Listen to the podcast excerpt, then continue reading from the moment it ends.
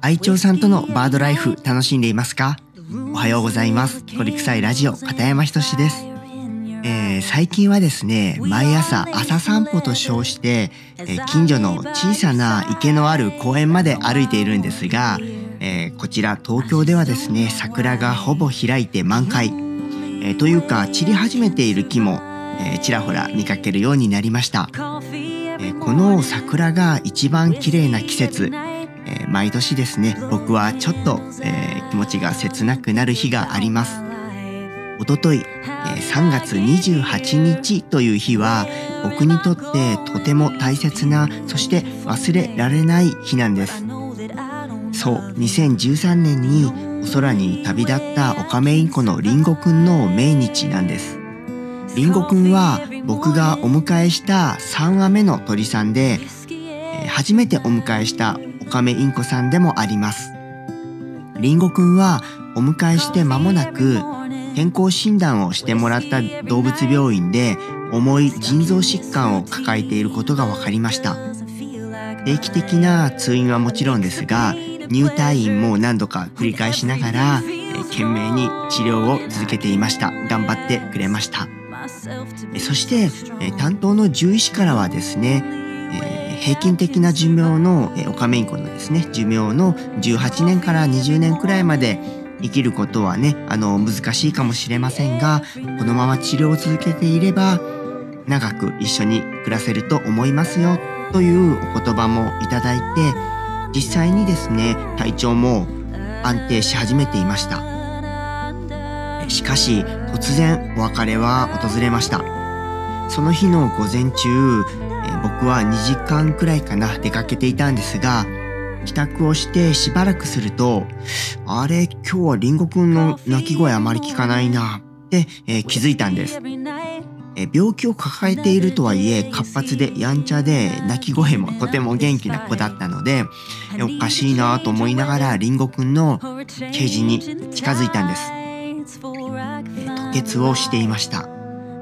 黒に近い濃い赤色の血がケージの底にべったりと付着していました。えーリンゴくんはかろうじて止まり木に止まっていましたが目を閉じてじっとしていて声をかけてもほとんど反応がなくてですね。すぐに当時かかりつけの病院だった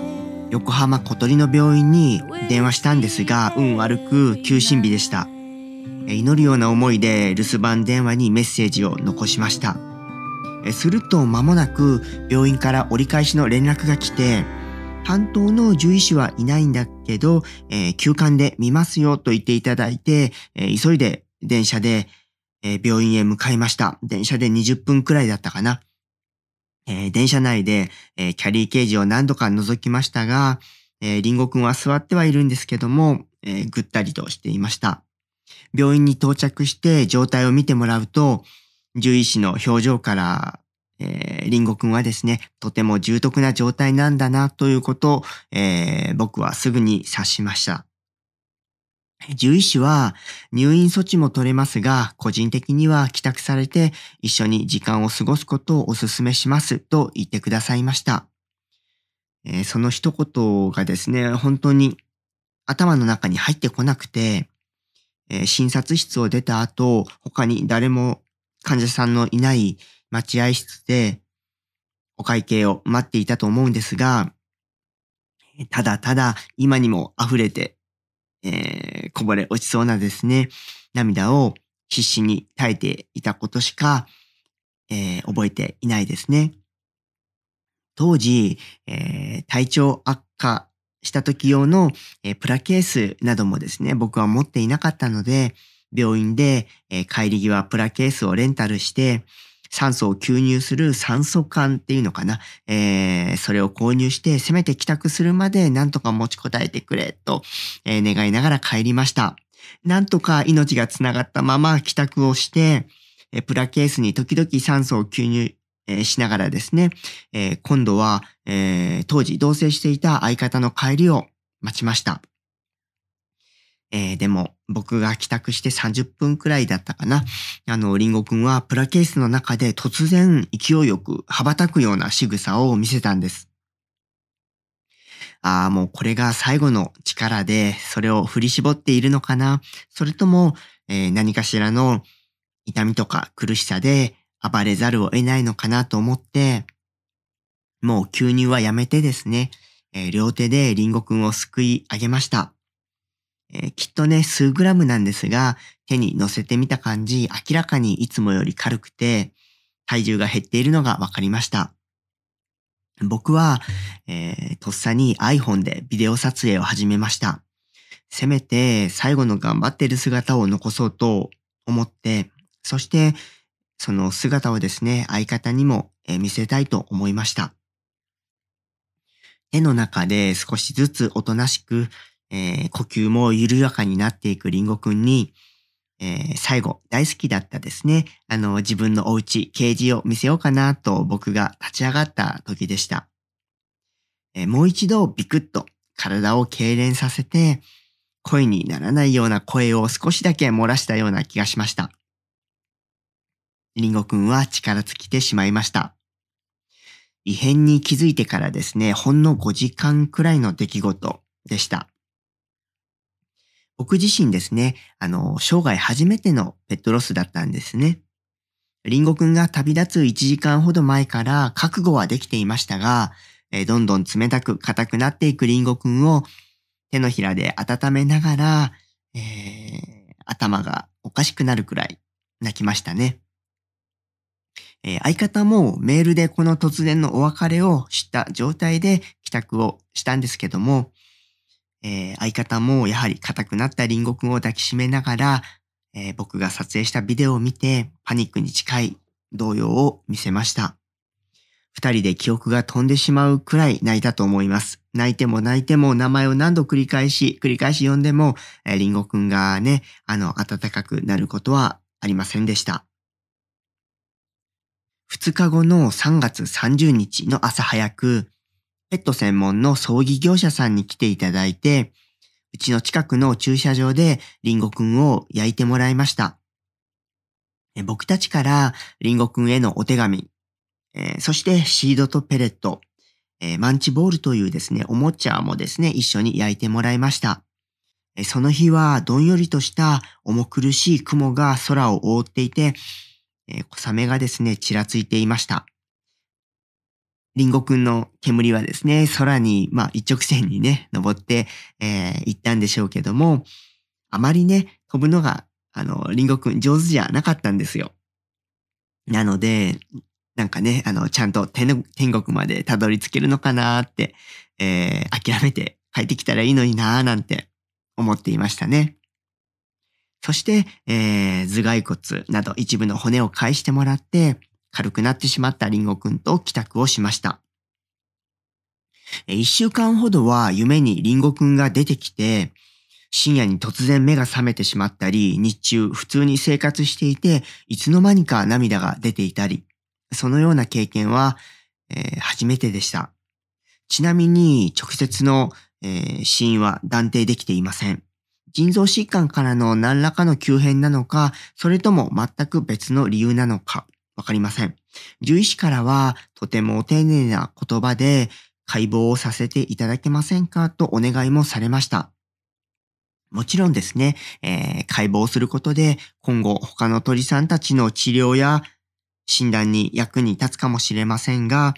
気持ちがどうしてもその時整理がつかなかった僕は一日考えてお断りをさせていただきました。今考えるとですね、やっぱり解剖してもらった方が良かったかな、とも思い直しています。思い返しています。原因もね、もしかしたら分かったかもしれませんしね。えー、リンゴくんとの思い出を綴った動画も僕の YouTube のメインチャンネル、鳥臭いチャンネルに2年前に投稿しています。この放送の概要欄にリンクを貼っておきますので、よかったら見てみてくださいね。え、リンゴくんを亡くして8年目になりますが、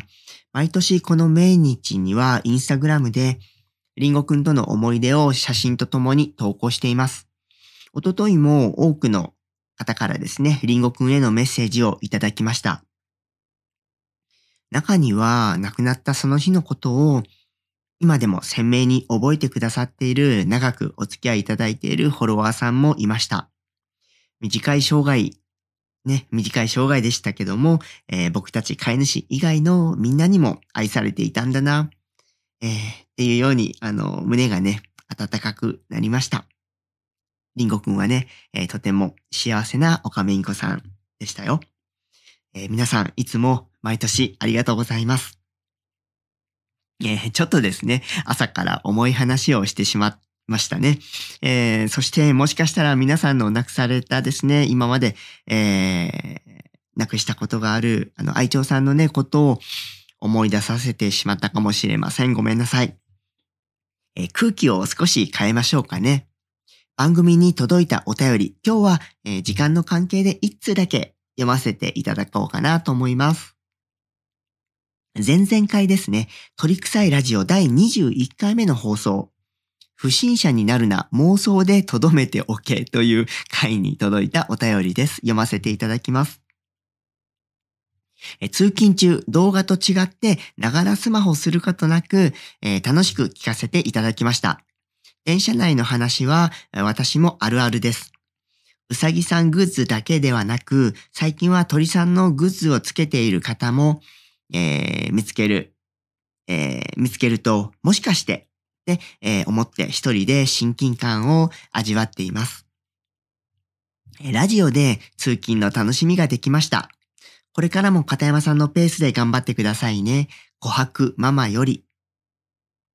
琥珀ママさん、お便りありがとうございます。この回の放送では、以前僕は、まあ、あの、今もそうなんですが、例えば街中を歩いていたり、電車内とかで、鳥さんグッズを身につけている人を見かけたら、えー、老若男女、えー、誰にでもですね、声をかけたくなってしまうっていう衝動に駆られるんですよね。もちろん、あの、実際にはできませんけどね。えー、下手すると不審者として通報されかねないですしね。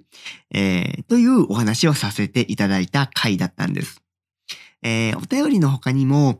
コメント、えー、こちらのね、あの、琥珀ママさんからのお便りの他にも、コメント欄などで、えー、それわかりますというように、えー、リスナーの、他のリスナーの方からも同意をいただいてました。えー、そのお便りをいただいた琥珀ママさんなんですが、ちょっとここで琥珀ママさんのね、紹介もさせていただこうかなと思います。えー、インスタグラムとかでですね、いつも仲良く交流させていただいている友達の一人なんですが、名前の通り、琥珀ちゃんというペットちゃんのママなんですよね。うさぎの琥珀ちゃんです。えー、残念ながら、琥珀ちゃんは2018年の8月に1歳5ヶ月という、えー、若さでお月様の方に行ってしまったそうです。その当時はまだ琥珀ママさんとは交流も、えー、相互フォローもしていませんでしたので、それを知ったのは最近です。僕が YouTube のライブを昨年の秋くらいだったかな始めたんですけども、そこでライブ中にたくさんの視聴者の方々からチャットでコメントをいただくんですね。その中にアカウントのアイコンがうさぎさんの方がいらして、えー、まあ僕の YouTube チャンネルメインの方、えー、鳥臭いチャンネルというくらいなので、視聴者の方はほとんどが鳥飼いさん。もしくは鳥を今は飼っていないけど、えー、インコとかね、そういった鳥さんが大好きっていう方ばかりなんですよね。インスタグラムのフォロワーさんもおそらく9割以上が鳥飼いさんだと思います。で、えー、そのうさぎさんのアイコンの方が、この、実はね、あの、琥珀ママさんだったんですけども、えー、僕のライブには、えー、ほぼ毎回来てくださっていて、え、コメントもしていただけるようになったり、えー、もちろんインスタグラムでも交流を持ってくださるようにもなりました。で、どうやら近い将来、琥珀ママさんが、えー、文鳥さんとかですね、鳥さんをお迎えしようかなって検討されているという話を、えー、聞いたんですね。さらには、鳥臭いチャンネルでですね、有料のファンクラブのようなコミュニティ、え YouTube メンバーシップ鳥友というサービスも、えー、僕は運営しているんですが、なんとそのコミュニティにもですね、加入をしていただいたんです。もう今ではですね、すっかり、あの鳥はね、今、コアクママさん飼ってはいないんですけども、えー、他の鳥飼いであるメンバーさん、えー、まさに、まあ、鳥友さんですね。鳥友さんたちと交流を持たれるまでになってらっしゃいます。はい。あ、そうそう。あの、コアクママさんはですね、羊毛フェルトや編みぐるみっていうのかな？あの、お作りになるのがとってもお上手で、なんと、その先日ですね、えー、我が家の鳥さんたちを羊毛フェルトや編みぐるみで制作をして、えー、くださったんですよね。僕が2011年に初めてお迎えした鳥さん、えー、白文鳥のチロルちゃん、昨年の秋に、えー、9歳でですね、旅立ってしまったんですけども、えー、まず最初にそのチロルちゃんを羊毛フェルトで作っていただいて、えー、そしてなんとですね、えー、チロルちゃんに加えて、え、もう一羽の今ね、一緒に暮らしている文鳥のラムネくん、え、同じくオカメインコのポテトくん、サザナミインコのナスビくんとクルミちゃん。で、先ほどの話にも、え、出たお空の上にいるオカメインコのリンゴくん。お空組のチロルちゃんとリンゴくんを含めた片山ファミリー、勢揃い6話の我が子たちを編みぐるみでも制作をしてくれたんですよね。えー、このラジオでちょっとね、見せられないのが残念なんですが、えー、僕のインスタグラムでは少し前に紹介を画像付きでさせていただいておりますので、僕のインスタグラムぜひ、えー、覗いてみてくださいね。そして概要欄には小悪ママさんのインスタグラムのアカウントへ、え飛べるリンクも貼っておきます。インスタグラムでは、コハちゃんとママの幸せな時間というニックネームで、コハクちゃんの画像や動画を投稿されてらっしゃいます。温かい写真と、あと、コハクちゃんにですね、優しく語りかける言葉に、えー、癒されますよ。あの、ぜひ、コハクママさんのインスタグラムもチェックしてみてくださいね。えー、近い将来、コハクママさんが鳥さんをお迎えした際には、鳥ともメンバーの一人として、えー、友達としてですね、サポートさせてくださいね。そして、えー、メンバー同士のつながりの中で情報交換をみんなでしていただいたり、さらには、えー、あさらにですね、あのー、鳥さん友達を、えー、増やしたり、バードライフを一緒に楽しめると、えー、僕も他のメンバーさんたちも嬉しいです。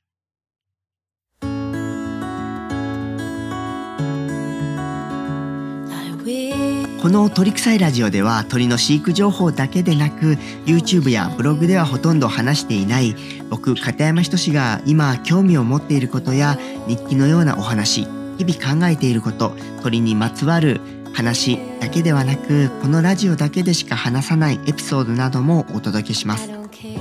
また YouTube やブログですでに配信している情報を音声だけでもお楽しみいただけるように再構成してお届けすることもあります。つまり復習のような感覚で聞いていただけるコンテンツもありますし